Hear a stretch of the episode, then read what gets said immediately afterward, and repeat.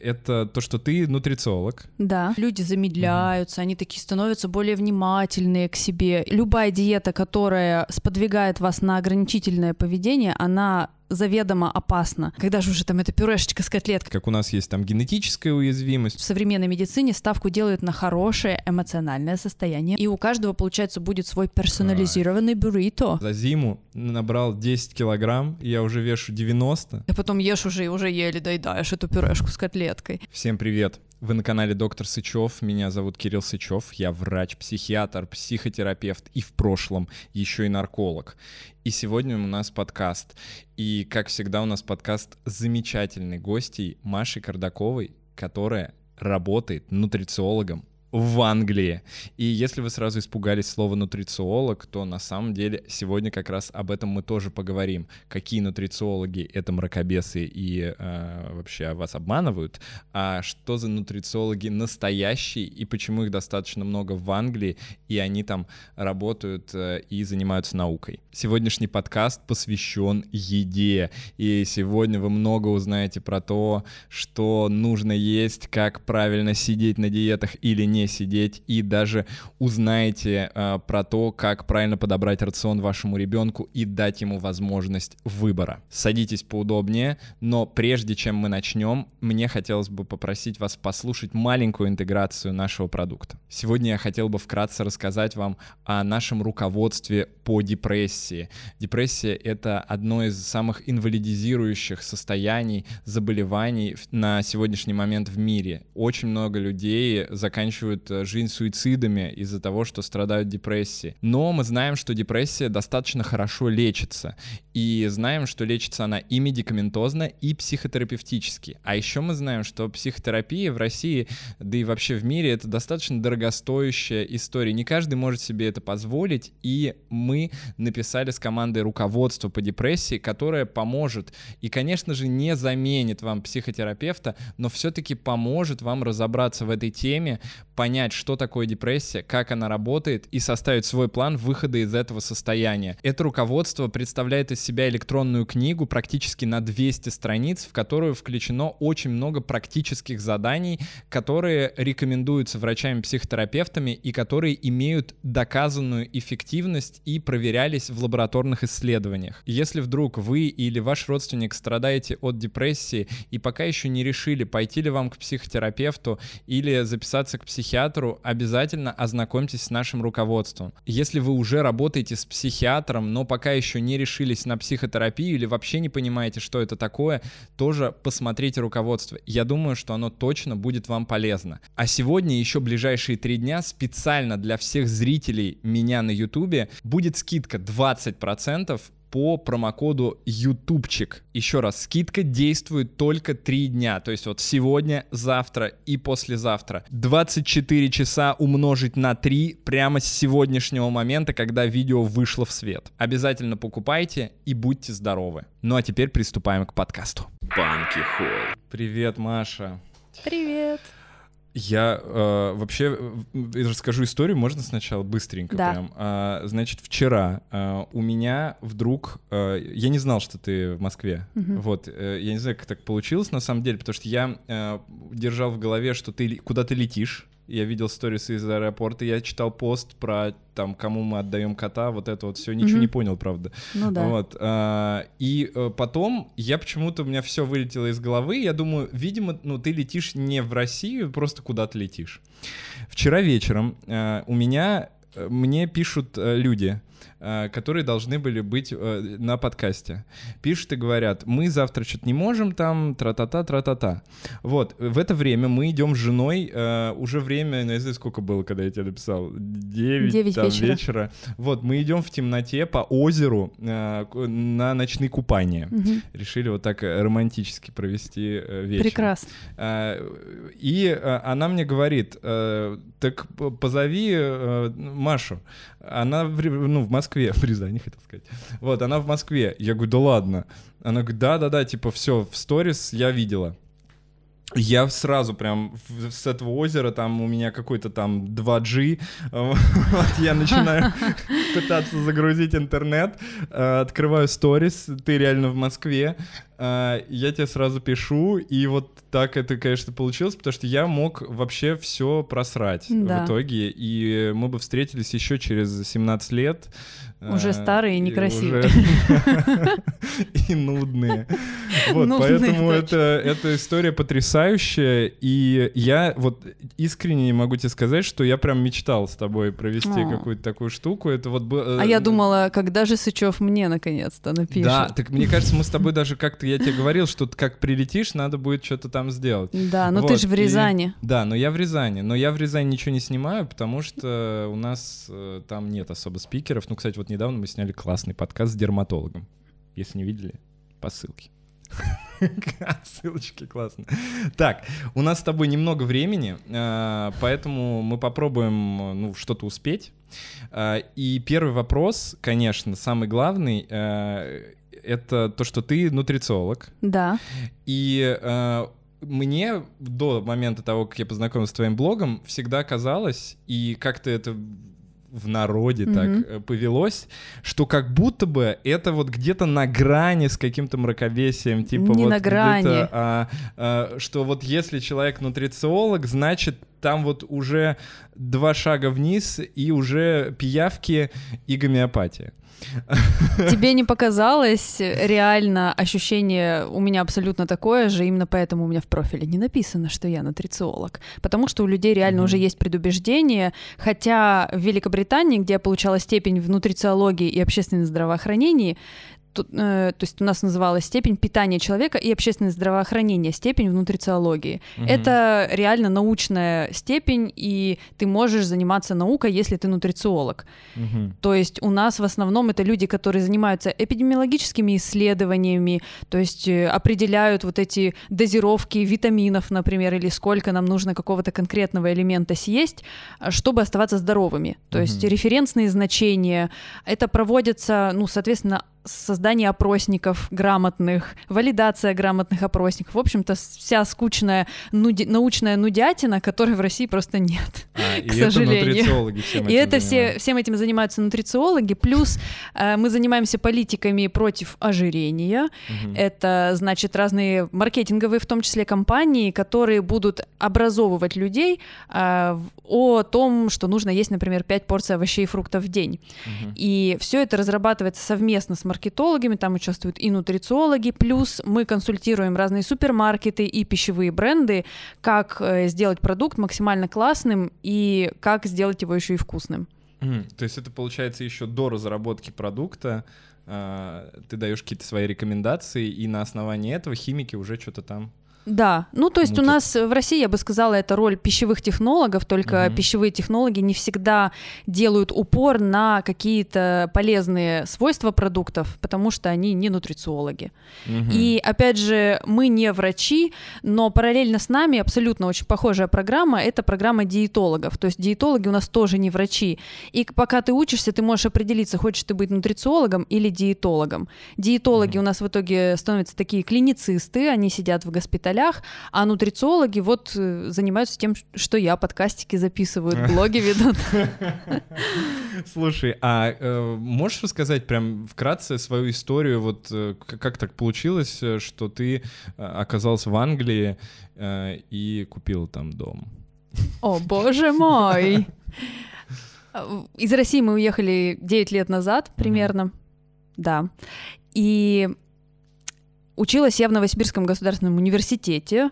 Э, Не пе- на нутрициолога. не на нутрициолога, я училась на физика. Мгм. Но так как у меня всегда была склонность и любовь к биологии и анатомии, я очень хотела как раз попасть на кафедру биомедицинской инженерии. Это те самые люди, которые разрабатывают всякие э, методы Фоля, хотела сказать, Мгм. но нет. Как раз всякие тепловизоры и всякие медицинские штуки Мгм. для манипуляций с человеческим организмом. Но меня захантили там на третьем курсе пригласили на работу на Вектор, тот самый Мгм. Вектор, который вакцина, сейчас Мгм. его все знают, и это боль моей бабушки, что я там работала, и сейчас я могла бы быть известным ученым, разработчиком вакцины «Спутник». А сейчас... А в итоге я живу в Лондоне, написала книжку и всего лишь сижу на, на подкасте у Сычева. Блин, вот. бабушка недовольна. Бабушка короче. недовольна. И на самом деле это очень был крутой опыт. То есть я думаю, именно в тот момент я начала очень критически мыслить. То есть ты видишь, как все создается, ты понимаешь, что такое тот же самый препараты можно называть тут? Да, конечно. Да, виферон и все вот эти плацебо-компонентные. А создается как-то? Я просто думал, что там просто они... Нет, ну это просто воск они по формочкам разливают удобной анатомической формы.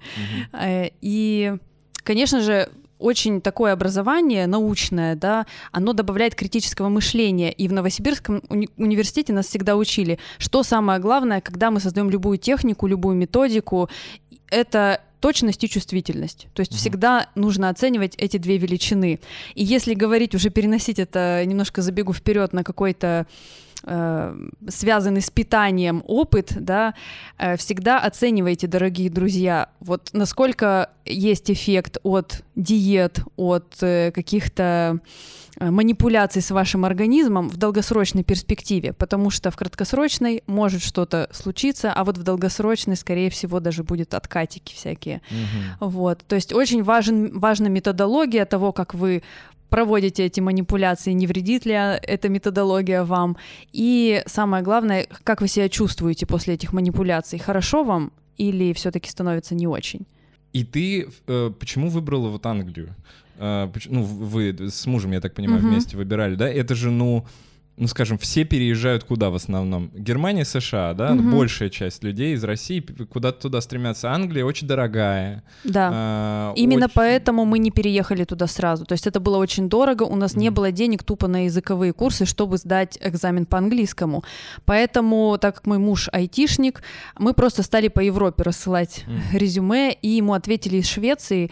Мы прочитали, что это очень прикольная страна, очень подходит под наши идеалы о равноправии и мы решили попробовать пожить там. То есть первые три года жизни не в России, мы жили в Швеции. Как э- Швеция? Офигенно. Ну, с социальной точки зрения, это, наверное, лучшая страна из тех, в которых я жила, где можно растить маленьких детей, и ты не почувствуешь себя там плохо. А почему переехали тогда в Англию? По работе? Потому что захотелось побольше движа. Во-первых, дети подросли, и мы поняли, что всю жизнь в Швеции мы точно не хотим прожить, но если мы хотим куда-то двигать, то это было самое правильное время. Вот у меня старшему ребенку было уже 4 года, а младшей 2 года. Угу. И в этом возрасте как-то мы подумали, нужно задумываться о школах, и Англия уже нам по бюджету, скажем так, была ближе, чем когда мы переезжали из Екатеринбурга за угу. границу. Ну, круто. А, спасибо большое, что так прям ты подробно ответил. Ну, просто многим интересно реально, да, да, как да, это да, происходит. Ну, просто этот вот опыт переезда, mm-hmm. он, мне кажется, такой важный, потому что об этом многие думают, mm-hmm. э, но как-то это в каких-то профильных да. обычно блогах э, обсуждается, типа вот mm-hmm. мы переехали, мы ведем оттуда блог, вот мы там вот живем mm-hmm. в эмиграции. Но не все хотят смотреть профильные прям да. про иммиграцию, да. и кому-то можно будет вот просто понять, что вот если вы хотите сначала, то в Швецию, да, там подешевле просто получается. Там, там очень дорого оказалось. А, очень дорого То есть оказалось фактически мы жили так, что я знала, где сколько стоит там мешок картошки, как, сколько в каком магазине. И, типа за одними продуктами нужно было идти в, маг... в один магазин, за другими в другой. То есть оказалось все тяжелее на практике. Mm-hmm. У нас, конечно, были какие-то романтизированные немножко а, образы того, как сложится наш образ жизни, но любой опыт, да, это возможность подчерпнуть какие-то новые знания и дальше их нести в своей жизни. И если говорить о моей профессии, то я была в приятном удивлении того, как работает там система здравоохранения. Угу. Собственно, я знала в лаборатории там, как работает иммунитет, что такое клетка, как вирус э, заражает клетку. В этих процессах я разбиралась и думала, что действительно только какие-то препараты могут защитить наш организм от э, влияния вот этих всех патогенных структур, угу. бактерий и вообще всего, э, что только может к нам извне прийти, а оказалось это образ жизни, потому что шведы такие здоровые ребята, и они реально, мне казалось, что почти не болеют, и они разрешают детям вот походить с соплями, там, походить в детский сад с соплями, о, боже мой, и при этом очень здоровые, и именно у них и отношения здоровые, и с едой тоже.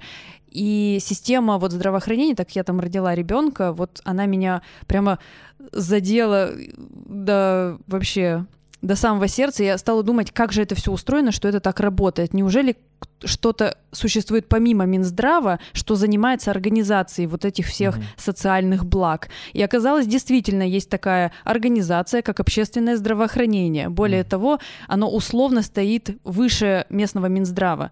Mm-hmm. И оказывается, этому тоже можно учиться. Собственно, и... А зачем Минздрав тогда нужен?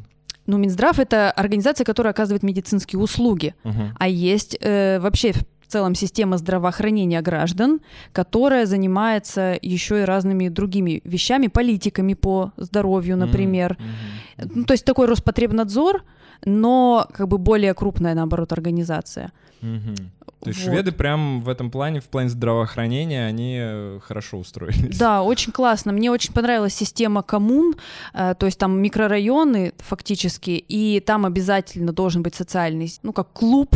Это угу. же социалистическая страна фактически. Мы вот строили, строили, социализм не построили, а там он, в общем-то, неплохо работает. То есть ты согласна с тем, что это скорее социализм, а не такой капитализм в Швеции? нового уровня? Ну да, я думаю, что там очень много социальных штук, э, с ними просто невозможно спорить, но если ты там не пожил, ты их просто не почувствуешь. Mm-hmm. То есть просто так узнать про них из интернета э, невозможно. Тем более шведы очень многое оставляют на шведском языке. Шведский язык э, знают мало кто, а на английском, если вот информацию я, например, искала по гигиене продуктов питания для детских садов, ее просто нет на английском языке. То есть ты, пока ты там не живешь, не знакомишься с ней или не знаешь шведский, ты ты вообще ничего не можешь про Швецию сказать. Понятно. Блин, я бы про это прямо сейчас целый час бы говорил, конечно.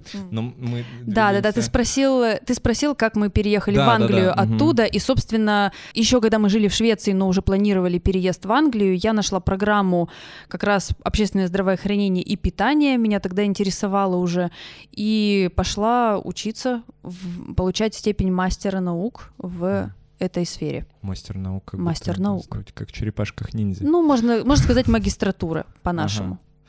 А, и ты, получается, училась уже а, в Швеции, да?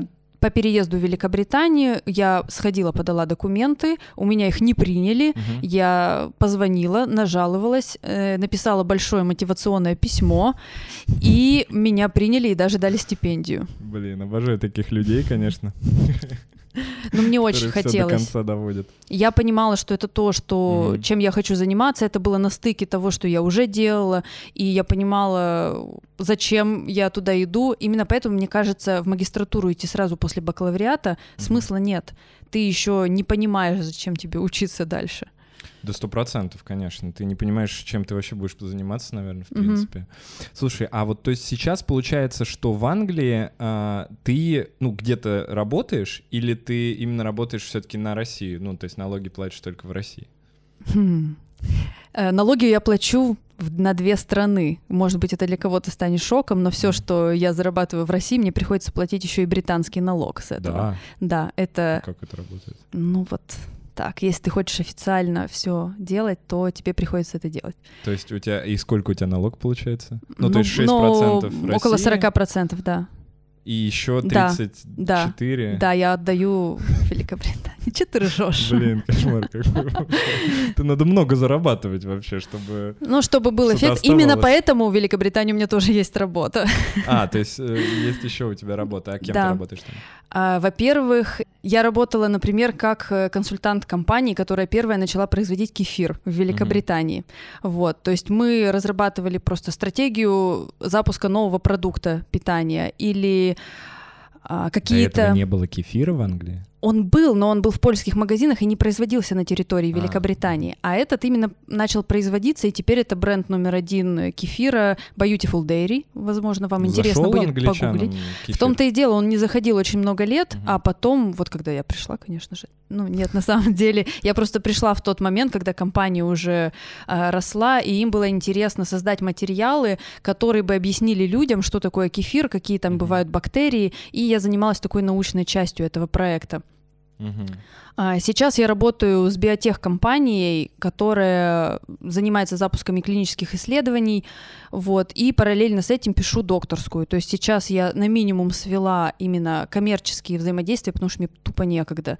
Я с прошлого года пошла в университет опять и работаю немножко со студентами и параллельно занимаюсь исследованиями микробиоты кишечника на больших данных. То есть у нас есть биобанки угу. и куча инфы про разных людей, куча их данных, которые мы не умели обрабатывать раньше, а когда у нас появились суперкомпьютеры, сейчас мы можем все это обработать и узнать много всего интересного. Собственно, этим я и занимаюсь. А можешь рассказать немножечко про вот свою научную работу, про вот эти микробиоты, что это такое вообще и как это применимо в дальнейшем, а, может быть, в практической деятельности врачей или угу. еще кого-то? Вот ты мне э, показывал список вопросов, которые планировал задать, и там был классный вопрос про, дисбак... про анализ на дисбактериоз угу. кишечника.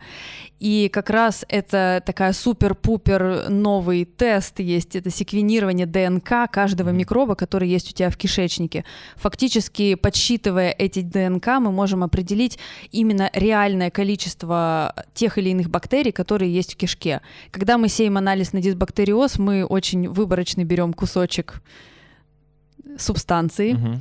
и смотрим, какие там есть бактерии очень выборочно. То есть мы уже разводим это в большую концентрацию. Очень до микроуровней мы это все разводим и фактически видим там, ну, 100 бактерий там угу. в микроскопе. И мы ничего не можем по этим 100 бактериям сказать. Более того, высеять мы можем там несколько только штаммов. Угу. И мы точно не знаем, какой состав в итоге есть бактерий у нас в стуле. Угу. А вот с помощью секвенирования мы можем довольно точно определить э, разные пропорции бактерий в любой субстанции, можно даже в слюне, в каком-нибудь mm-hmm. соскобе, в том же кишечнике. Можно, есть еще сейчас новые приспособления, как из тонкого кишечника достать сампл, да, то есть нам интересно не только вот то, что из нас выходит уже в толстом кишечнике, но посмотреть еще и то, что в тонком происходит. Но это уже такие научные методики, в практике это не применяется. Но вот микробиотные тесты — это такое новое направление, очень много всяких стартапов классных связано с тестированием микробиоты. Сказать по этому тесту пока еще мы можем с определенной только долей вероятности, да, то есть точно так же, как и в генетических тестах, оценить риски. И еще у микробиота человека есть такая интересная особенность, она очень разная от человека к человеку. И поэтому нормы какие-то придумать вот для этих бактерий практически невозможно. Угу. И но при этом сказать, что одни бактерии там любят одни типы клетчатки, другие бактерии любят другие типы клетчатки, мы уже можем. То есть фактически очень скоро мы сможем сказать, тебе есть побольше морковки, а тебе побольше кукурузы. А, индивидуальные, получается, можно будет составлять диеты именно да. на основании вот этого анализа. Да, можно будет, и, но пока нам нужно как раз таки больше больших выборок, э, групп людей для того, чтобы создать хоть какие-то референсные значения угу. для э, вот этих бактерий. Но в целом мы уже можем сказать, да, что от овощей мало кому станет хуже, а от сахара и алкоголя мало кому станет лучше. Угу. И здесь как раз вот эта профессия нутрициолога донести хотя бы вот такие простые и понятные всем знания до людей. Этим я и занимаюсь в Инстаграм, в русскоязычном. И я с этого начала, потому что когда я вела мамский блог и просто видела вот это количество мракобесия, которое начинает разрастаться, я начала потихонечку, скромненько, параллельно еще с тем, как училась в университете, а, рассказывать о том, какие реальные рекомендации существуют э, там, в Великобритании сейчас, какие актуальны в Америке, что та же пирамида здорового питания — это не хрень какая-то, а это, ну, что-то, к чему стоит прислушаться и хотя бы попробовать придерживаться этого, прежде чем там сажаться, садиться, сажаться. Садиться. Садиться на диеты и себя уродовать. Ну, про диеты сейчас мы давай да поговорим mm-hmm. отдельно, потому что это очень важная тема, которую я ни с кем пока до этого вообще да. не обсуждал. А, но у меня еще один вопрос, mm-hmm. не по теме. Mm-hmm. А, ты сказала, что ты начала заниматься на русскоязычную аудиторию, да. вести блог, и, ну... Он разросся да. просто. А, как вообще дела обстоят? Я почему-то тоже ни, никогда не интересовался даже этим. Как дела обстоят в англоязычном инстаграмчике? Там, ну, я не знаю, в Телеграме mm-hmm. там сидят, не сидят люди, там в Ютубе. Также это вот популярно, как Мгм. у нас в России, потому что мне кажется, что на данный момент медицинская тема чуть ли не самая популярная, самые топовые там э, какие-то ведущие приглашают к себе этих врачей, прям это какая-то прям Да. тренд. Мы Но вот это на фоне попали- коронавируса, конечно же, все происходит. То есть нас Мгм. стали приглашать ученых, там, каких-то врачей, именно потому что на фоне карантина очень много развелось и мракобесия, и у людей вообще стало от, стерлась эта граница, где мракобесие, где наука, потому что в целом и все методики, и все техники, связанные с коронавирусом, они были где-то посередине. Не Мгм. было достаточного количества исследований, чтобы сказать там, такие маски лучше или другие. То есть фактически все э, занимались постоянно мракобесием весь прошлый год. Ну, смотри, ну, в принципе, если взять даже до того года, а, когда еще ничего не началось, все Мгм. равно уже вот эта вот популярность, она росла. И вот самое главное, Мгм. а, также во всем мире, или это только у нас читают люди в Во всем Инстаграме? мире. И мракобесы точно так же есть, и есть борцы с мракобесами. Я бы сказала, что можно выделить именно эту категорию блогеров медицинских в Великобритании. Сможешь Это топ-3 именно- сделать медицинских блогеров в Великобритании? Великобритании, да. Доктор Джошуа, вот такой Появля- есть. Появляется сейчас. А, Есть э, The Gut Health Doctor, Ме- доктор Меган Росси. Она занимается как раз исследованием микробиоты кишечника в Кингс колледже, в Королевском колледже Лондона. И из таких моих любимых, пожалуй, добавлю Пикси Тернер. Это моя коллега, нутрициолог. Она борется с, ве- со стигмой со стигматизацией веса и с мракобесием, потому что она сама пришла в нутрициологию, будучи жестким веганом и пропагандировала чистое питание. И вот эта трансформация каких-то ранее зашкварных Мгм. блогеров вот в крутых доказательных специалистов, она прям очень ценна, мне кажется. Ну, абсолютно. очень интересные блоги. Ты была мракобесом когда-нибудь? Я вот гипнозом М, занимался, например. Я могу сказать, что я не сильно, ну то есть мракобесом. Сейчас я что-нибудь придумаю, подожди. Ну, до Виферона, наверное, дело не дошло, но именно писала, да, чтобы именно популяризировала. Ну вот, да, что-то мгм, такое. Популяризировала. чём- потому что я вот, я говорю, я много очень писал про гипноз. У Мгм. меня прям первая часть блога, А когда что я только гипноз? начал. А я что? занимался гипнозом лет То есть это пять, прям наверное, совсем, совсем... гипнотерапией. Так, а что такого Ну, не бывает? да. А у нас есть Ну, такое? Есть исследования, но Мгм. это исследование там на уровне э, последнее более или менее Мгм. что-то там доказывающее было там в 2003 году, и от- особо тема не исследуется. Мгм. Возможно, у меня есть предположение, что просто туда не У вкладываются нас это используют деньги. как терапию именно, мне кажется, вот гипноз, то есть если есть менеджмент СРК, то Мгм. там, как говорится, все средства хороши, да, Ну, это И- все равно, то есть нет дос- достаточных доказательств того, Мгм. что это может как-то вообще сработать. блин, Вот. То есть да. если взять когнитивно-поведенческую терапию, Мгм. там все как бы ну, Мгм. много исследований, все время они появляются, э, и есть какие-то основания полагать, что действительно это работает. Мгм. Здесь в случае с гипнозом нет. И вопрос к тебе. Да, слушай, 7-8 лет назад я, по-моему, написала статью еще в своем блоге, чуть ли не в ЖЖ, про вакцинацию, и там написала о том, что нужно посоветоваться именно с иммунологом, прежде чем делать, ну, ставить прививки маленькому ребенку, типа того. Мгм. Ну, Ну да. ну, это уже для 2021 года мракобесие. Ну, не- а, да, почему в то 2021? время- 2011, 2012, получается. Нет, ну я имею в виду в А. 2011-м это еще вообще, мне кажется, тема была полностью Да не раскрыта. вообще никого не было. толком даже ничего не знал. Ну ладно. Я, А, я подумаю, может быть, я еще Может быть, что-нибудь вставим что-нибудь потом. Запишешь Ну, у меня были такие, видео. знаешь, косяки в ведении блога есть всегда. И у меня очень часто я перечитываю какие-то свои посты и понимаю, что либо рекомендации сейчас на сайте там где-то Американской академии педиатрии, например, изменились в отношении грибов Мгм. для детей.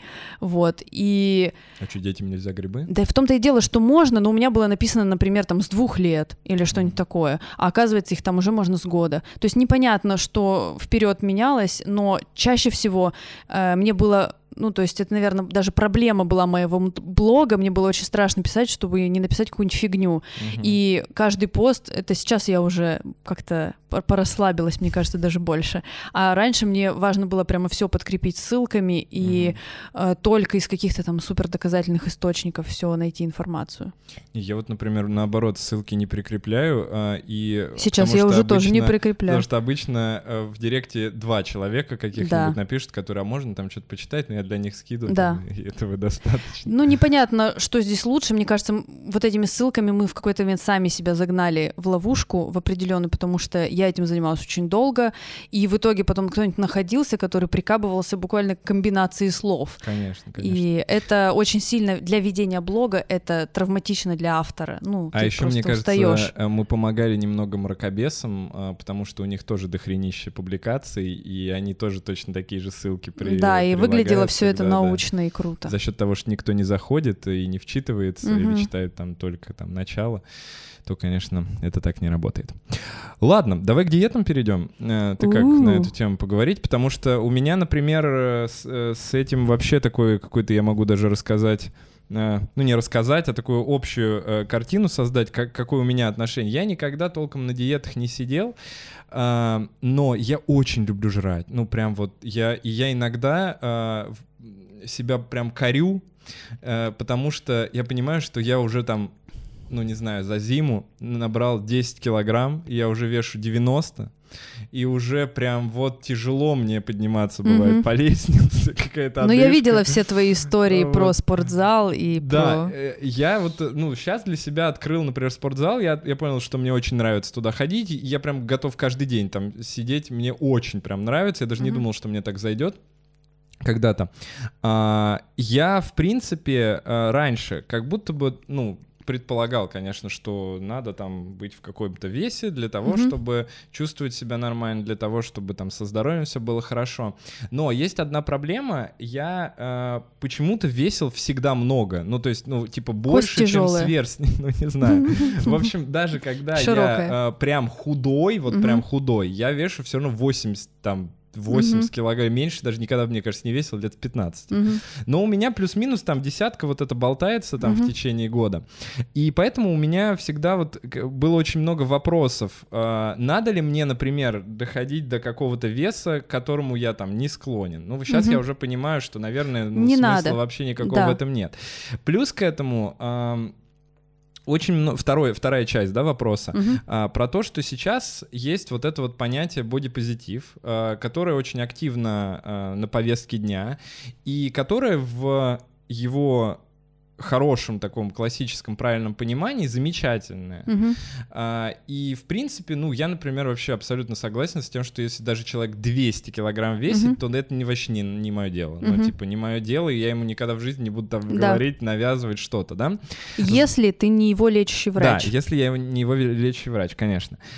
И... Э, ну, соответственно, мне хочется понять, э, в какой момент э, надо вообще садиться на диету, угу. что из себя должна представлять диета в нормальном понимании и э, насколько это может быть опасно и в каких случаях это вот прям деструктивная штука. Угу. Мне кажется, диета, любая диета, которая сподвигает вас на ограничительное поведение, она заведомо опасно, угу. потому что ограничительное поведение, оно будет только прогрессировать. И э, тревожность в соответствии, потому что вы же не будете всю жизнь как бы соблюдать эту диету. Ну а ты вот Это про очевидно. сахар, например, сказала. Угу. Извини, что я тебя перебил. Сейчас еще в комментах там меня обосрут. Угу. Ну, как раз поднимем активность. Да, да, да. Что, а. что вы перебиваете все время спикера? Кирилл, заткнитесь уже. Да, да, да, мне так все время пишут. Но мне просто я не могу, я сейчас забуду с этим своим СДВГ. А, значит, э, я уже забыл, в общем-то. Что хотел Ладно, давай я продолжу Ладно, про. Я вспомню, да. Да. А, я... про сахар. Вот, да, я про сахар, хотел. я про упомянула. Сахар. Да, ты сказала, что сахар, э, я вот, э, что никому не хорошо сахар. Ну, с алкоголем, ладно, понятно, да. это развлекуха, но сахар, вот, ну, все, например, mm-hmm. любят тортики, да, там булочки какие-то, вот, э, не знаю. Э, вообще, в принципе, во всей еде mm-hmm. сахар содержится, mm-hmm. да. Я вот, например, люблю э, блинчики и нутеллы их намазать, mm-hmm. это прям мне очень нравится. Mm-hmm. То есть, насколько вот в этом надо себя себя ограничивать. Ну, видишь, опять же, мы говорим сейчас об ограничительном поведении, и, в принципе, одни и те же действия, они могут сопровождаться разным контекстом. Мгм. То есть бывает так, что мы себе запрещаем тортик, э, там, потому что это сахар, это ужасно, и в итоге мы потом сжираем целый торт. А бывает так, что мы съедаем в итоге этот кусочек сладкого, да, или там тортика, пироженку, но мы делаем это с определенными условиями, да. То есть мы, во-первых, можем проверить, я голодный или нет вообще. Может быть, ты голодный, и тебе нужно поесть там что-то более насыщенное нутриентами, нежели кусочек тортика. Если же ты хочешь прям реально вот только тортик, и ты только о нем и думаешь, ну, сделай ты это там не, не скролля телефон за две секунды, а сделай это как-то осознанно, ну, что раз ты это хочешь, то уважай свое желание и выдели для него какое-то конкретное время, может, какое-то конкретное место, и, ну, просто насладись ты, черт возьми, этим тортиком, который ты так хотел. Потому что, э, отвлекаясь на что-то или сочетая разные удовольствия, ты рискуешь э, не получить ничего ни от того действия, ни от другого. Ну, то есть, как пример, да, это смотреть фильмы есть. Мгм. Вот. Иногда мы знаем, что эта комбинация, в принципе, нас очень привлекает. Да, Но это нужно понимать, что, скорее всего, ты съешь там на 30-40% больше еды, которую ты будешь э, есть, пока ты смотришь телек. Мгм. И в этом себе просто нужно отдавать отчет, очень такой конкретный. То есть я, да, я делаю это, я делаю это, и я знаю, на что я иду. А не так, что так, пойду в кино. Ой, тут есть попкорн. Ой, у меня такая большая банка. Ой, у меня все закончилось. Типа мы к этому, там, А, типа, ты типа- вообще не причастен к этим, ко Не, всем ну это не- решениям. Не, я а- осознанный обжора просто Вот. максимально. То есть я это просто люблю. Я так люблю. Я даже не знаю, есть такие люди, ну вот Яша тоже очень любит пожрать, даже Ну, больше, поэтому чем я. вы вместе. Да, да, да, да. Вот. Ну что, Яш, в Москву заедем там. Да, да, да, да. Так и происходит. Вот, но. э, Ну это кайф, еда это очень социальная штука, и а, здесь есть, наверное, ну, ну, то есть есть ли какая-то проблема, то есть ты откровенно понимаешь, что в день ты переедаешь, поэтому нужно сделать упор на те приемы пищи, которые для тебя вот прям супер важны, и просто отказаться от тех, которые, ну, идут как-то мимоходом, ты их не замечаешь, и они в итоге тебе там только лишние калории, никакого удовольствия, и ты вообще про них быстро забываешь. Ну, например, для многих таким приемом пищи является завтрак на самом деле. Э, ну, мы как-то так привыкли, что нам нужно позавтракать, и делаем это в спешке, можем накидаться вообще каких угодно продуктов, не всегда самых полезных, и в итоге это какой-то такой бесполезный прием пищи в плане там эмоций каких-то связанных с едой происходит, и я сейчас не сильно сложно говорю, Не, нет? мне кажется, на- Окей. наоборот, максимально хорошо. Вот. И получается, что завтрак, он такой мимо проходит, но Мгм. он как бы калорийности добавляет. А вот Ну, то есть А- можно пропустить... за- можно Все же пропустить. говорят, в- я с детства Мгм. слышу, что вот завтрак там съешь сам, Мгм. обед, Да. что там, э, раздели, Раздели с э, другом, партнером. партнером, а ужин отдай врагу. Но я вот, например, ужин мне вот больше всего нравится. А, Мне не нравится обед. Я вообще не могу, я не понимаю, зачем люди едят днем. Ты как француз, прям. Ну, я, я на самом деле, для меня вот э, завтрак наоборот. Я прям Мгм. сажусь, это кашу, я обожаю кашу. Вообще, с- если еще фруктиков, Вот. каких-нибудь ягодок накидать, это Ну просто супер. потрясающе. Смотри, Ужин ну как бы у тебя есть два приема пищи, которые тебе приносят которые Мгм. тебе по кайфу, и То можно так и окей. оставить. Вообще мы все, блин, супер разные, мы все живем в разном темпе. У нас мы все, кто-то работает по ночам, кто-то рано ложится спать. Мгм. И невозможно придумать какой-то график, который подстроится под каждого человека. Это просто нереально. И в этом еще одна проблема вот этих всех общепринятых каких-то правил, типа там не есть после шести. Да, не ешь после шести, если ты ложишься в восемь. Мгм. Потому что это обосновано там за два часа до сна, ну, наверное, уже не очень хорошо, там сильно много есть. Мгм. А вот э, когда это типа для всех после шести, то это уже какие-то ограничивающие штуки, которые никому не нужны, никому не принесут пользы вот э, в итоге. Мгм. То есть есть очень короткий свод там каких-то рекомендаций, которые основаны на реально больших клинических исследований, фактически как это происходит. Но ученые берут огромную толпу людей и смотрят, что они едят. Мгм. И записывают, что едят огромная, ест огромная толпа людей. Потом их э, на группы разделяют, например, дети там до 12 лет, э, там дети до 18 лет, потом идут взрослые, и дальше пенсионеры, и отдельно там беременных, например, выделяют. И смотрят, кто из них самый здоровенький. Кто из них самый здоровенький, смотрят самых крутых чуваков, которые там долго потом в итоге прожили много-много лет, или у которых нет каких-то заболеваний, а потом возвращаются к тем данным, которые у них уже есть, и смотрят, что они жрут. Угу. Ну, то есть, что они едят, Но что тут же не включают. прямая такая причинно-следственная связь А вот, э, вот это интересно. Если у нас достаточно большой сет данных, да, то, в принципе, мы можем говорить о том, о каких-то паттернах э, поведения, которые э, характерны для группы очень здоровых людей или для тех, кто дожил до там, 85 лет. Угу. И как раз анализируя вот эти данные, мы приходим к тому, что, ага, они там что-то как-то соли не очень много едят. Угу. Вот. И у них сердечно-сосудистых заболеваний-то не очень много. Или, например, у них вообще диабета у этой группы нет. А что они делают?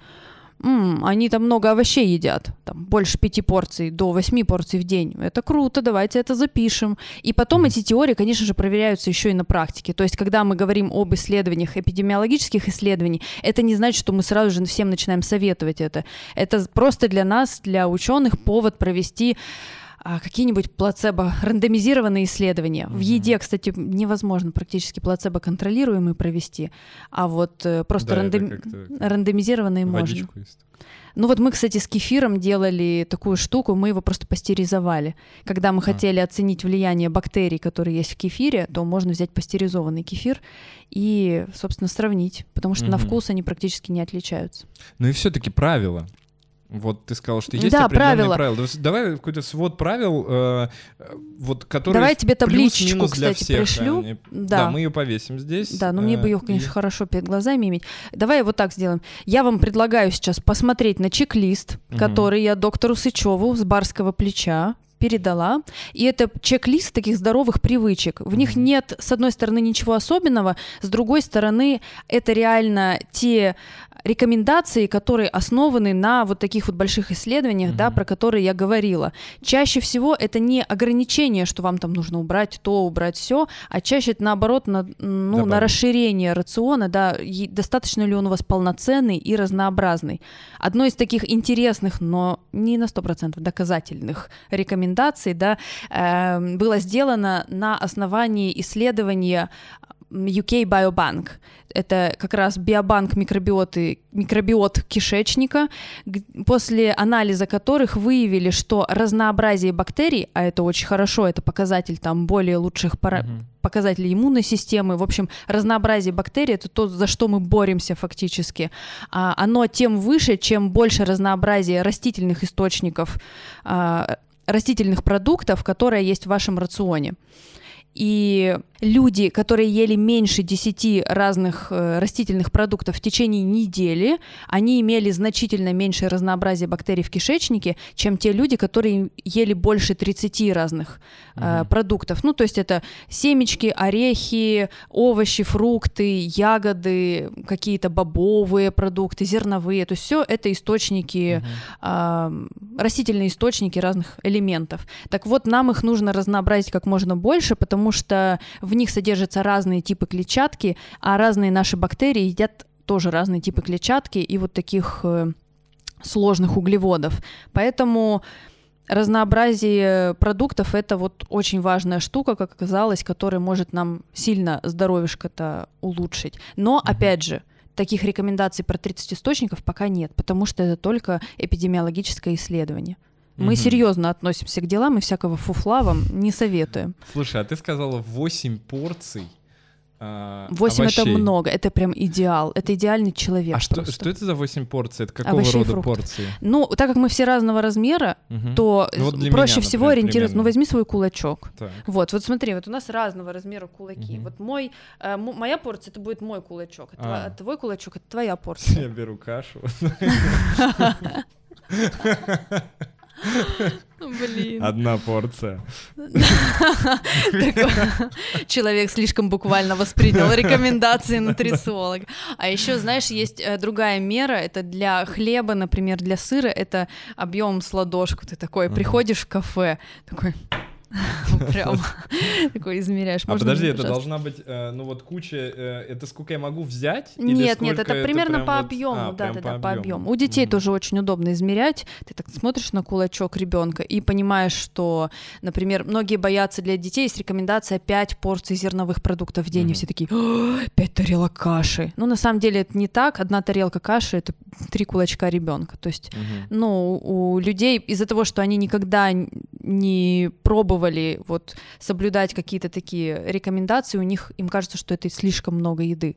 Угу. Вот, поэтому, ну вот для взрослых, например, три кулачка зерновых каких-то продуктов, там три кулачка хлеба, вот три кулачка каши, да, какой-то вареной крупы, это круто включать в свой рацион. Тоже угу. снижает риски а, по сердечно-сосудистым заболеваниям и вообще риски преждевременной смертности. Вот сейчас у нас адепты кето-диет, угу. они говорят о том, что нужно убирать медленные углеводы из рациона, хотя, а, опять же, ведущие организации там, здравоохранения, они рекомендуют получать от 50 до 55 процентов энергии нашей, нашего, с нашего рациона из медленных углеводов.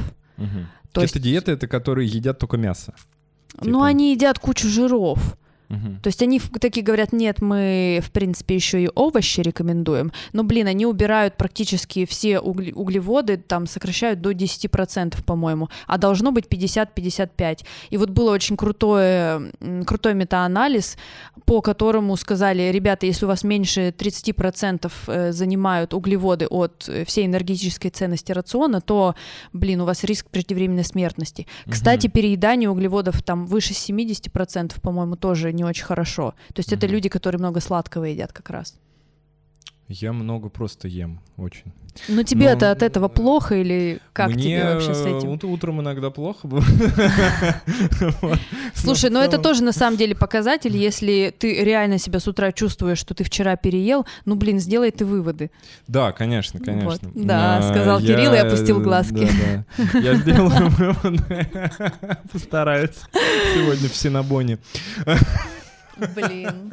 Я на самом деле сейчас такая голодная, я бы что-нибудь поела. А, слушай, а э, ну с кето-диетой разобрались? И, то есть кето-диета — это мрак, ну, мракобесие, не сути. полностью. Не ну, э, кето-диета — это классный инструмент для менеджмента эпилепсии. Угу. То есть особенно родители детей, у которых очень часто приступы эпилепсии, это просто для них спасение, потому то есть что... есть доказательства, что да. при эпилепсии это помогает немножечко как-то... Да, сократить э, число приступов эпилепсии. Угу. Угу.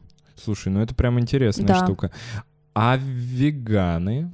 Или вегетарианцы, это же разные. Веганы да, это на самом деле такая тема очень спорная, но от этого она такая прекрасная, угу. потому что здесь и социальные факторы, здесь и этические факторы, и здесь и еще и ментальное здоровье очень угу. сильно подключено. То есть на самом деле сложить эти факторы вместе довольно непросто. И каждый раз, когда вы общаетесь с веганом, нужно примерно оценивать, э, где он живет. То есть э, мне кажется, в Москве веганом в принципе быть довольно реально ну да, и доступ к продуктам, да. доступ к кафе, то это значит, а кафе, это значит социальный фактор не отключен, да. Э, в Екатеринбурге я, например, сходила в веганское кафе, это очень маленькое помещение, э, ребята, конечно, очень стараются, но ты не чувствуешь, да, что ты там как бы социально принят, что ли, mm-hmm. потому что это не огромный там ресторан Укроп, который, кстати, в Питере, по-моему, закрылся, к сожалению.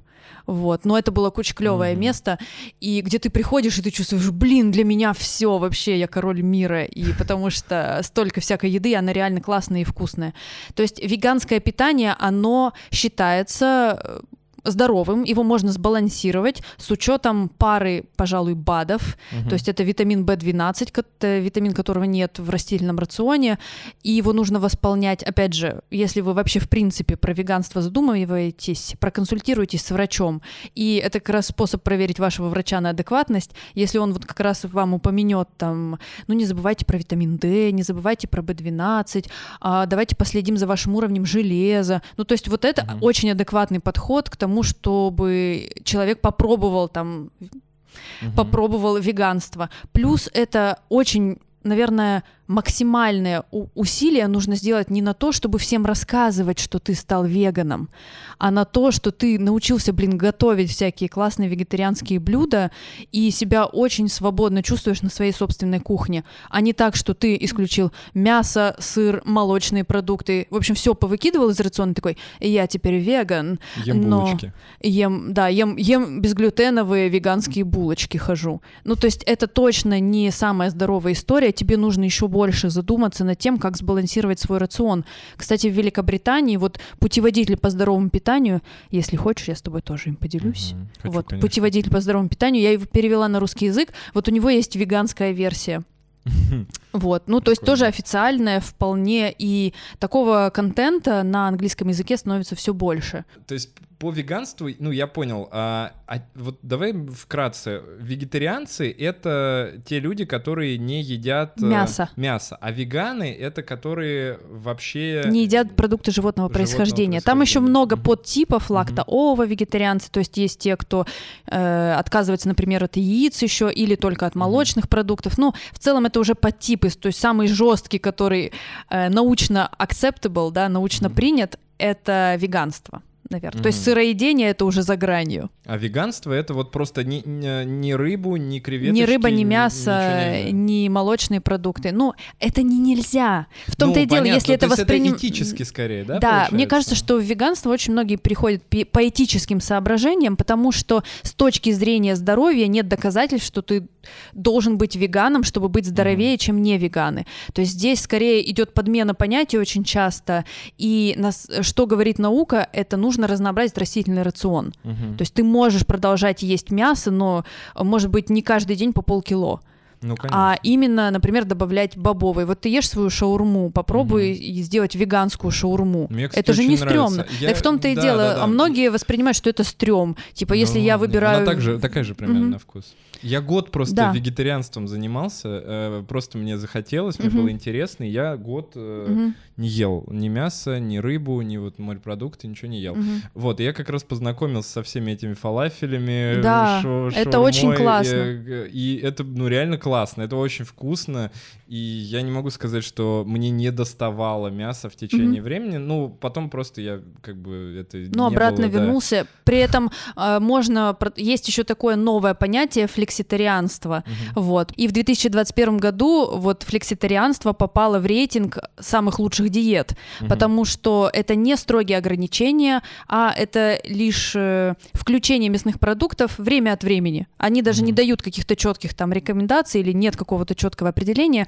А, ну, например, ты так э, дома домой не покупаешь мясные продукты, но если там пошел куда-то с друзьями, там Мгм. в стейковую, например, ну ты съел там этот стейк, или вот у нас там было событие, например, по-моему, единственный раз за последние очень много лет. Я с 14 лет не ем мясо, но когда мы пришли на вечеринку к друзьям, и там американец, и он просто делал вот эти настоящие американские стейки, и я съела кусочек просто этого стейка, иначе, ну, во-первых, было бы невежливо, Мгм.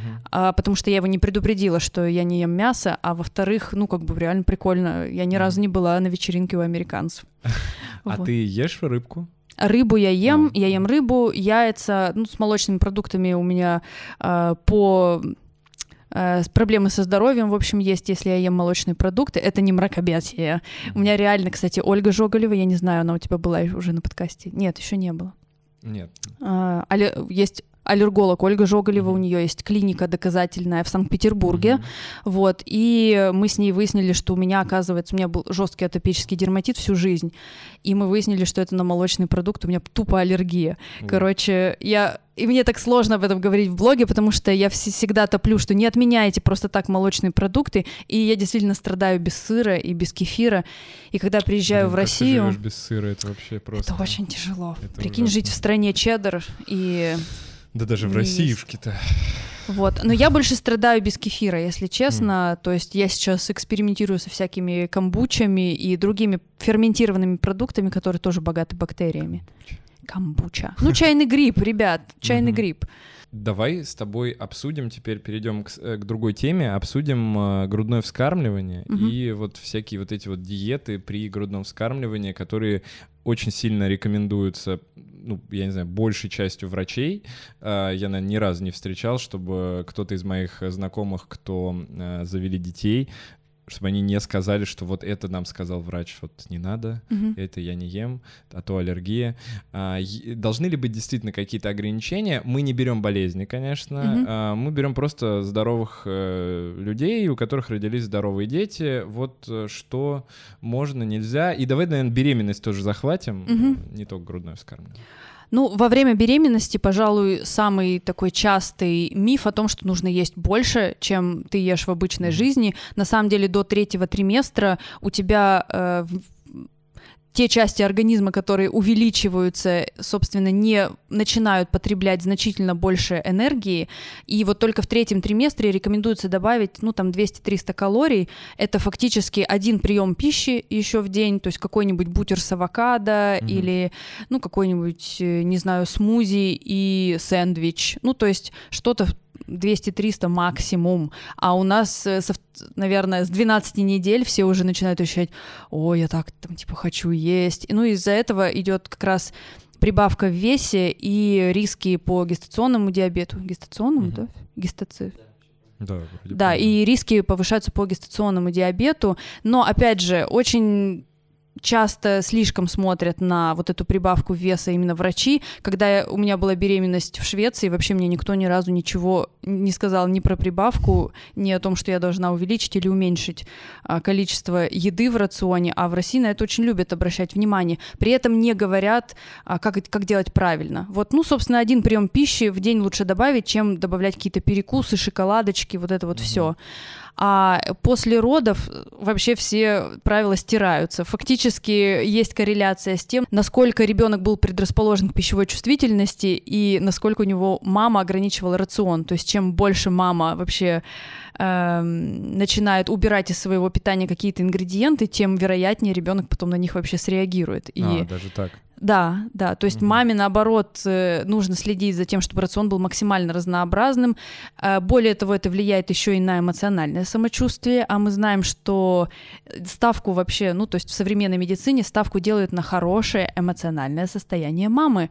А если ей со, все со всех сторон говорят «убери то, убери это», то она просто начинает чувствовать себя очень плохо и подавлена. И когда дело касается питания, то это, пожалуй, первое, что может ее поддержать, а не наоборот ее как-то загнобить. Поэтому разнообразный рацион. Нет каких-то, нет такого, что там от капусты начинает пукать или что-то такое. Ну, не мама в смысле, а ребенок. Мгм. А, Есть индивидуальные реакции, которые мама может отследить и, соответственно, там ограничить или убрать какой-то один продукт. Мгм. Но это все настолько индивидуально, что врач, который к вам забежал на 5 минут, э, врач об этом не знает. И что я могу порекомендовать, это просто вести дневник питания, например. Первое время свой и смотреть, э, что у ребенка есть какие-то высыпания, потому что, опять же, от момента приема пищи у мамы до момента высыпания а, может пройти короткий промежуток времени, а может пройти длинный промежуток времени, и разбираться с этим лучше на приеме у врача-аллерголога потом, если вы прям реально заподозрили какую-то корреляцию с какими-то продуктами. Мгм. Мгм. Или гастроэнтерологу, соответственно, да, если со стулом. Э, Поэтому вообще практика ведения дневника питания это очень хорошая штука, если вы думаете, что питание влияет как-то на ваше здоровье. То есть прежде чем идти к гастроэнтерологу, он вам скажет большое спасибо, если это нормальный гастроэнтеролог, если вы принесете дневник питания и вот ваши симптомы. Мне кажется, даже у людей с расстройствами пищевого поведения та же самая история. Ведите дневник питания и дневник эмоций. Что вы испытываете до приема пищи и после приема пищи. И на грудном вскармливании вот э, то же самое. Если вы, вам кажется вдруг, что какие-то прыщики высыпают не просто потому, что это нормально для ребенка там Мгм. до трех месяцев иметь обсыпанное лицо, а вам вот прям кажется, что это на бананы. Это точно на бананы. Мгм. Или ребенок пукнул, господи, это ж я капустки поела, это как я могла, что за мать вообще, вот, то э, лучше вести дневник питания, это прям надежный инструмент. А всякие ограничения, ну вот вообще странные ограничения, я просто тоже посидела на диете, я еще лежала в больнице, когда у меня родился первый ребенок, и мне туда привезли печенье, молоко, чаечек, медок. И вот это вот все, я должна была есть, чтобы молочко было пожирнее, но при этом мне нельзя было капусту, там огурцы, почему-то красные яблоки и красные перцы и помидоры вот мне нельзя мне всегда было. вообще было очень интересно, почему То есть по цвету. Удивительно, да, по цвету. И это все настолько не имело смысла, угу. но при этом я объедалась грецкими орехами и чаем с молоком. Вот, кстати, про мракобесие. Угу. Вот, я сама занималась мракобесием, потому что я, ну, не знала. Мне какую еду давали, такую я и ела. А вот нормальные какие-то овощи и продукты, которые должны быть в рационе, вот их почему-то сказали ограничить. Офигеть. Хорошо, а давай тогда дальше мы пойдем. Эту тему мы как-то с кем-то обсуждали, по-моему, вот как раз с Аней, чей э, это центр. Mm-hmm. Она психолог, и э, мы обсуждали с ней тему э, в плане, как кормить детей.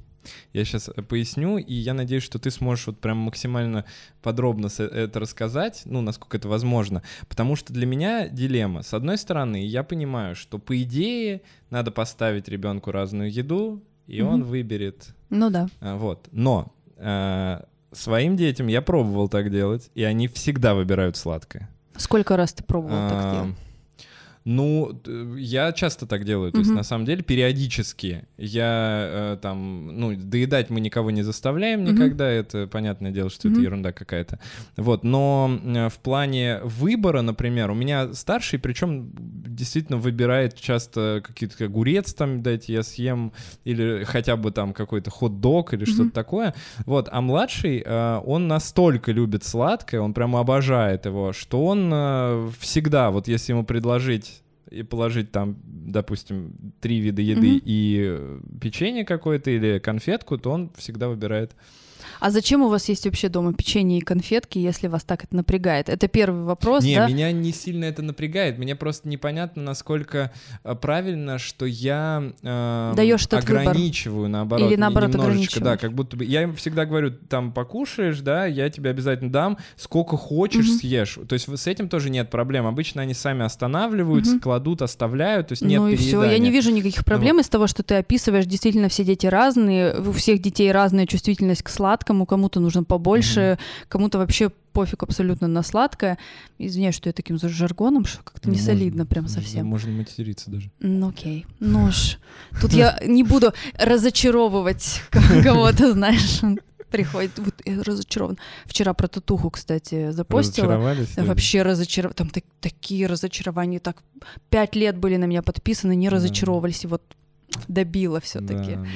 Вот. А если говорить про сладкое, давай мы будем э, исходить из позиции взрослого родителя, угу. да, у которого есть определенная ответственность перед ребенком, и это не чтобы он не обожрался сладкого, угу. а это чтобы он получил все необходимое вот. в разрезе даже не одного дня, угу. а недели, например. Угу. Ну вот примерно прикидываем, что наш ребенок ел в течение недели. Если он в течение недели есть, ел одно сладкое, ну как бы да, капитан очевидность, у нас угу. есть проблемы. А вот если в течение недели он один день сходил там к друзьям на день рождения, там обожрался сладкого и больше ничего не ел там угу. весь целый день, ну блин, ну кому? Нет, ну это, это да, нормально. Не, не, это меня не напрягает, меня ну немножко, вот. меня единственное, что коробит, что я как бы все равно как будто бы запрещаю, ну не запрещаю, а типа э, говорю, что надо ты взрослый, ты взрослый и есть. ты ответственен за здоровье угу. детей, поэтому тебе важно не запретить сладкое, а тебе нужно накормить ребенка, да, дать да, им да, выбор да. какой-то полезной еды. Я бы не сказала, что очень хорошая практика выставлять и сладкую, и не, ну как бы полезную условно, угу. да, не будем делить на еду на плохую и хорошую, но э, условно ту еду, которую тебе хочется, чтобы дети сделали акцент, ее выставлять параллельно со сладким. Есть даже исследования, э, которые, с помощью которых отработана методика выдачи овощей детям. То есть овощам тоже конкурировать, ну, в школах э, проводили эти исследования, в школах э, выдали детям овощи на 15 минут раньше, чем основные блюда. А основные блюда это картоха, там курица, ну, в общем, такие угу. штуки, которым тоже с овощами конкурировать сложно, так же, как и сладкому.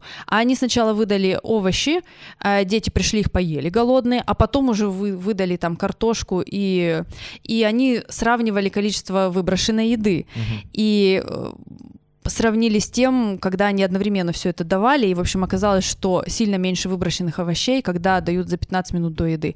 Поэтому mm-hmm. я бы сказала, что если говорить про детей, это же и способ выработать определенные привычки. То есть они вырастут, да, и они не будут думать о том, что, ага, сначала съем полезное, а потом вредное, а потом, mm-hmm. а может, я не буду есть полезное, а сразу же, типа, съем вредное, а просто именно вот такую очередность, рутину в выдаче еды э, создать. И вот раньше же, на самом деле, очень грамотно было. Сначала салатик, угу. потом супчик овощной, а потом мы такие, на, салатик.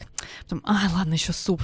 Когда же уже там эта пюрешечка с котлеткой, потом ешь уже и уже еле доедаешь эту пюрешку с котлеткой. Ну, то есть в этом есть на самом угу. деле определенная логика, блин, мы наедаемся просто. Угу. И если еще ребенка, например, не торопить в этот момент или не заставлять его доедать, а просто, ну, говорит, ну да, там первое, второе, третье. Эти перемены блюд такие классические, они же, блин, были столетиями, и они имеют ну, много смысла. Мы задумываемся там о еде, мы задумываемся про конкретные ингредиенты, которые едим.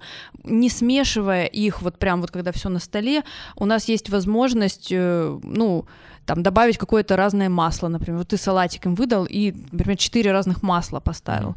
А, ну, типа, какое хочешь масло добавить. То есть выбор можно делать не только там, что мы типа шведский стол вот в туре, в, как в Турции, да, такой детям шведский даем. Стол, как в шведский стол, стол как в Турции. Вот. Ну какой-то, ну как all inclusive, да, Швед... выбор. В Швеции, видимо, не слышал никто про шведский стол. Шведский, в Швеции шведский стол очень хорошо характеризуется Икеей. Вот угу. ты знаешь, как в Икее набирать, да, вот там да, моноингредиенты да, да, да. такие, и вот это очень круто. И, кстати, у них такое же кафе всегда в Икее. Да, да, у них вообще вот эти монокомпоненты компонентные наборы mm-hmm. это прям э, самая основная тема. В любой продуктовый ты приходишь, и там стоит такой салат-бар, и тарелочки стоят, и mm-hmm. ты просто набираешь себе там яичко, например, можешь положить кукурузу, какие-то крабовые палочки нарезаны, ну, то есть собрать себе салатик, mm-hmm. и там mm-hmm. 3-4 вида заправки. Офигенно, ну, то есть это самый бюджетный способ пообедать в Стокгольме, кстати. А вот. в, Стокбо- в Стокгольме, э, да, видимо, требуется да, бюджетно да. обедать. Я, мне кажется, за все, за все три года жизни в Швеции мы были в рестиках, может, раза четыре на годовщины свадьбы, наверное. Ну, то есть это, это реально очень дорогая тема. Сейчас я бы, наверное, съездила в Стокгольм по-нормальному. Уже. Сколько нужно денег, чтобы жить в Стокгольме? Ой, даже не спрашиваю, я не знаю. Ну, то есть у всех разное такое понятие нормальной жизни. Чтобы два раза в месяц ходить в ресторан.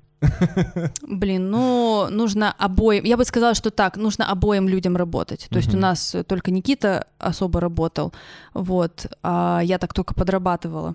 И вот нужно, когда у обоих есть нормальная работа, то вообще без проблем. То рестики и даже дом можете купить. А... Вот, так мы про, про детей, да. вот э, как раз если уже завершать эту историю, то, э, наверное, на них нужно меньше эмоционально давить, но при этом давать выбор в каких-то э, минимальных вещах. Mm-hmm. Ну, то есть это же прикольно, даже если у тебя, вот я спрошу, тебе поставлю салат, и тебе поставлю четыре разных штучки с маслом. Да, это же это, классно выбрать. Это, будет это чесночное, это укропное, ты такой чуть-чуть это полил другим. То есть делать акцент вот на таких, на таких ос- э, моментах осознанности, когда ты можешь для себя что-то сделать и делать так, как тебе нравится, а не так, что вот тебе... Ну, то есть в этом проблема вот того подхода, про который я упомянула, да, салат, суп, угу. что ты вообще ничего с ними сделать не можешь. Вот они такие стандартизированные, и там еще там 200 человек, они едят абсолютно то же самое самое, а ты можешь своим детям дать выбор. Это то, чего детям чаще всего не хватает. Угу. Ну, я согласен абсолютно, потому что, наверное, если выбирать э, из э, даже каких-то компонентов, которые можно положить в салат, то бывает такое, что да, они выбирают какие-то конкретные, то есть то, что mm-hmm. они хотят. А еще у них будут абсолютно разные тарелки. Вот mm-hmm. я предлагаю, у нас, кстати, курс есть, можно, да, здесь да, упоминать? Конечно, конечно. У нас есть курс про овощи, и это был, пожалуй, единственный подход, который я поняла, что я могу взрослым транслировать. Я очень долго не решалась ни на какой курс для взрослых, потому что я понимала, у кого-то проблемы психологического характера с с едой, у кого-то там что-то со здоровьем, у кого-то вообще ди- диетическое поведение, да, и я туда просто не хотела влазить. И худеть людей я тоже не хочу. Я вот долго думала, что же я хочу сделать, и потом в конце концов поняла, я хочу научить людей готовить вкусно mm-hmm. овощи и есть их, и не заморачиваться немножко по поводу еды. То есть у нас две лекции с психологами есть такие подкасты прикольные, и мы даем информацию в разных форматах, то есть это и подкасты, и смешные видео. Мы с Никитой снимали их на кухне с моим mm-hmm. мужем, и в общем, так как Никита увлекается готовкой, а я люблю овощи, то мы решили это скомбинировать и сделали очень крутой курс. Там сейчас вот первые отзывы там заканчивается последняя неделя, и просто это огонь, потому что люди отмечают в итоге и улучшение самочувствия, и улучшение эмоционального самочувствия, и разнообразие рациона. В общем, все то, что мы не обещали, угу. но люди это отметили. Ну и, собственно, исследования, они не зря показывают, да, что нам нужно реально есть больше овощей, чтобы жить круто. Угу. Вот. И мне кажется, это очень прямо важная история расширять свой рацион. И один из, э, один из э, одна из рекомендаций, которую мы даем на курсе, это как раз попробовать с детьми, например, или с друзьями сделать буррито-вечеринку. То есть лежат лаваши и много-много разных начинок, там и мясных, и какие-нибудь там бобовые, и нарезанные перчики, например. Ну, то есть все, что можно скомбинировать так, как тебе хочется. И у каждого, получается, будет свой персонализированный буррито. Мне очень захотелось сейчас Вот это и есть персонализированное, как у нас любят говорить, персонифицированное питание. Mm-hmm. Вот это оно и есть. Это не когда вы сдаете там 100-500 анализов, и вам говорят убрать пол рациона. Да. Я бы хотел еще один вопрос обсудить, Давай. если мы успеем. Мы с тобой о нем как-то говорили. А, как раз э, у тебя был как вебинар, mm-hmm. кажется, или курс, мне кажется, вебинар. А, и ты говорила, что ты будешь рассказывать про микро микрофлору, а, и, соответственно, ты сказала, что есть сейчас много исследований, и их становится все больше и больше, что микрофлора каким-то образом может отождествляться с а, ну, некими нарушениями или, наоборот, улучшениями в нервной системе. Можешь об этом немножечко рассказать, как это работает, э, ну, какую-то актуалочку, может mm-hmm. быть, по исследованиям? А, действительно, в прошлом году, буквально, по-моему, в тот же месяц, когда я провела свой первый вебинар вообще mm-hmm. про микрофлору кишечника, мне очень хотелось поделиться теми а, новыми знаниями, которые у нас есть. Я уже упоминала сегодня исследование микрофлоры кишечника и того, как это связано с разнообразием бактерий и, соответственно, разнообразием растительного рациона. Вот. И вышло исследование, которое первое на людях, которое подтвердило связь когнитивной функции и состояния нашего желудочно-кишечного тракта. То есть там может быть э, в желудочно-кишечном тракте могут быть какие-то определенные воспалительные процессы, вызванные не глютеном, как у нас любят говорить, да, а просто это мультифакторная вообще история. Это может быть и образ жизни, а может быть и генетические факторы, а могут быть какие-то медицинские препараты, которые человек принимает. То есть все это может повлиять, и, соответственно, а, вот эти микровоспаления, да, а, это провоцирует в том числе рост каких-то бактерий, которые мы называем оппортунистическими, оппор... оппортунистическими, оппортунистик бактерия, mm-hmm. которых нам бы не хотелось видеть много в нашем организме. И, соответственно, их вот рост этих бактерий коррелировал с какими-то ухудшениями когнитивной функции. Насколько я помню, а, было Блин, слушай, я не хочу врать. Э, там вот я прямо скрин тебе исследование пришлю. Mm-hmm. Вот. Какое-то заболевание очень сложное, которое исследовалось, то есть вот на этом, на исследовании этого заболевания, и... Можно я загуглю да, просто, конечно. да? То есть раньше, раньше всю эту историю а, подтверждали на мышах, то есть угу. на каких-то животных исследованиях, и вот это было первое на людях. Э, написано, что э, связано это с э, ежедневным, с ежедневным стрессом, ну, видимо, воздействием mm-hmm. стресса на, собственно, нервную систему, и просто написано что это какие-то неврологические, психиатрические заболевания. Mm-hmm. Ну, короче, есть связь, и, соответственно, что мы из этого можем эм, вывести? Угу. То есть в итоге к чему ученые приходят? Я так понимаю, что к тому, что э, от э, питания, в том числе, конечно, не только от угу. питания, зависит вероятность возникновения каких-то тех или иных психи э, психических расстройств. Или наоборот, все-таки психические расстройства в свою очередь э, вызывают... Ну вот gut-brain axis это и значит, что связь двусторонняя. А, ну, то, то есть, есть и то, э, то. у нас Мгм. есть э, нейромедиаторы, да, Мгм. которые участвуют вот в связи кишечник-мозг, и, собственно, от функций мозга может зависеть количество сокращений кишечника, и э, вот СРК, да, у нас не зря синдром раздраженного кишечника, не зря он связан и с э, тем, что мы едим, и с тем, как мы себя чувствуем, потому что если мы постоянно в стрессе, то у нас и спазмов кишечника Мгм. Происходит больше. И в обратную сторону, если мы что-то едим, э, и у нас там, э, например, какая-то более благоприятная микрофлора развивается, то, соответственно, и сигналы в наш мозг поступают о том, что все хорошо, у нас нет никаких Мгм. воспалений, типа все окей, функционируй. И э, мозг тогда освобождается вот от этих когнитив... от, эт- от этих сигналов того, что что-то в кишечнике не так, и начинает ну, становиться более продуктивным. Я очень простыми словами это понятно. сейчас говорю. Ну, это называется уязвимости такие, да, я так понимаю? Да, А, да-да-да. Что это дополнительная уязвимость, как у нас есть там генетическая уязвимость, у нас Мгм. есть психологическая Вот уязвимость. кишечник это очень И вот, наше э, в том уязвимое числе, да. место, да. Мы Мгм. можем, и интересно, что получается ежедневными действиями мы можем либо а, что-то хорошее делать со своим кишечником, либо можем как-то наносить ему такой микровред. Мгм. Вот. Но опять же, исследований того, что там сильно мы наносим вред э, конкретными элементами, Мгм. их нет просто. Или там, что нужно, например, вообще не есть мясо, и тогда будет все хорошо. Это, Мгм. это не так. Если вы не едите мясо, но при этом каждый день в стрессе из-за того, что вы не едите мясо, это тоже нехорошо.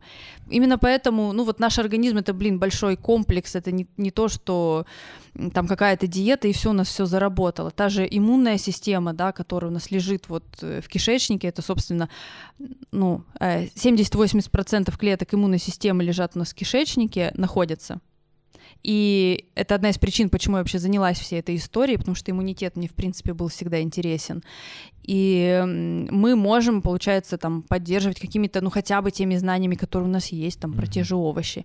И действительно, многие люди отмечают, те, кто начинают как-то восполнять свой рацион а, более растительной пищи, они замечают улучшение самочувствия. Но не, такие, не такое самочувствие, как, знаешь, люди неделю на смузи посидели и такие, вау, мне так хорошо, у меня такая легкость во всем теле. И они, ну, ты на них смотришь и думаешь, блин, это как-то не очень адекватно, я не хочу такую легкость. И он А такой это- ам- амфетамин прячет. Да.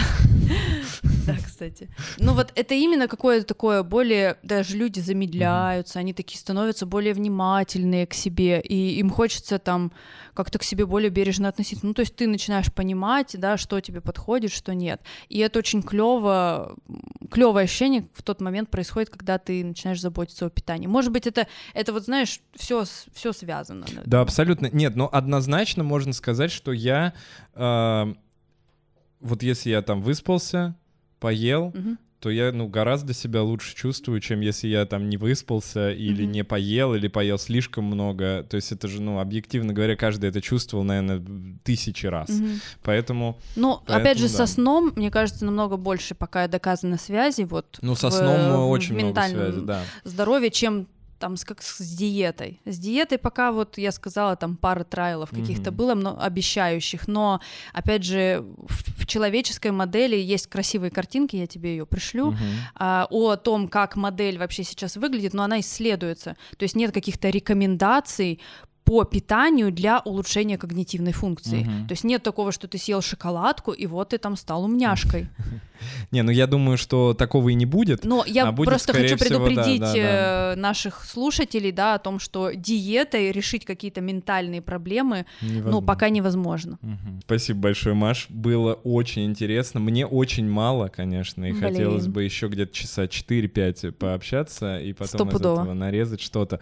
Но, э, во-первых, скоро, я надеюсь, откроют Европу, и мы как-нибудь могли бы это сделать, например, на территории Англии. Да. А, вот. Во-вторых, э, ну, наверное, все-таки ты периодически будешь приезжать сюда? Однозначно буду Тебе приезжать. понравилось в и Москве вот сейчас? Когда ты последний раз до этого я была? два года назад Два была в года Москве не была. последний раз, и для меня это, конечно, слишком большой перерыв, Похорошела поэтому... Москва при Собянине?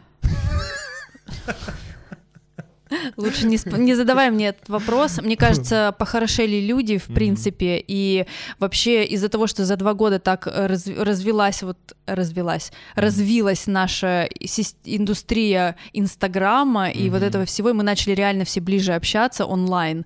А, причем качественное такое общение. Два года назад нам всем казалось, что то, что мы делаем, это зашкварно, и вообще умные люди и ученые э, и врачи не ведут блоги, и мы как-то сами стремались того, что мы делаем, то сейчас это уже нормально, это круто, и это востребовано, вот как ты в То есть самом начале наоборот, сказал. как будто бы кажется, Да, мы так если, да. расправили плечики, наконец-то чувствуем себя людьми, которые не просто в подполье там что-то по ночам пишут посты. Это реально классно и интересно. Да, и, ребята, если у вас остались вопросы, я уверен, что у вас их осталось грандиозное количество, то обязательно пишите их туда в комментарии, и мы, когда в следующий раз встретимся, обязательно все эти вопросы обсудим, но они, соответственно, никуда не потеряются, они вот будут под видео, а видео будет висеть вечно. Спасибо тебе большое, Маш, мне было безумно интересно и приятно с тобой лично познакомиться и пообщаться. И мне тоже. Пока-пока. Да, всем пока.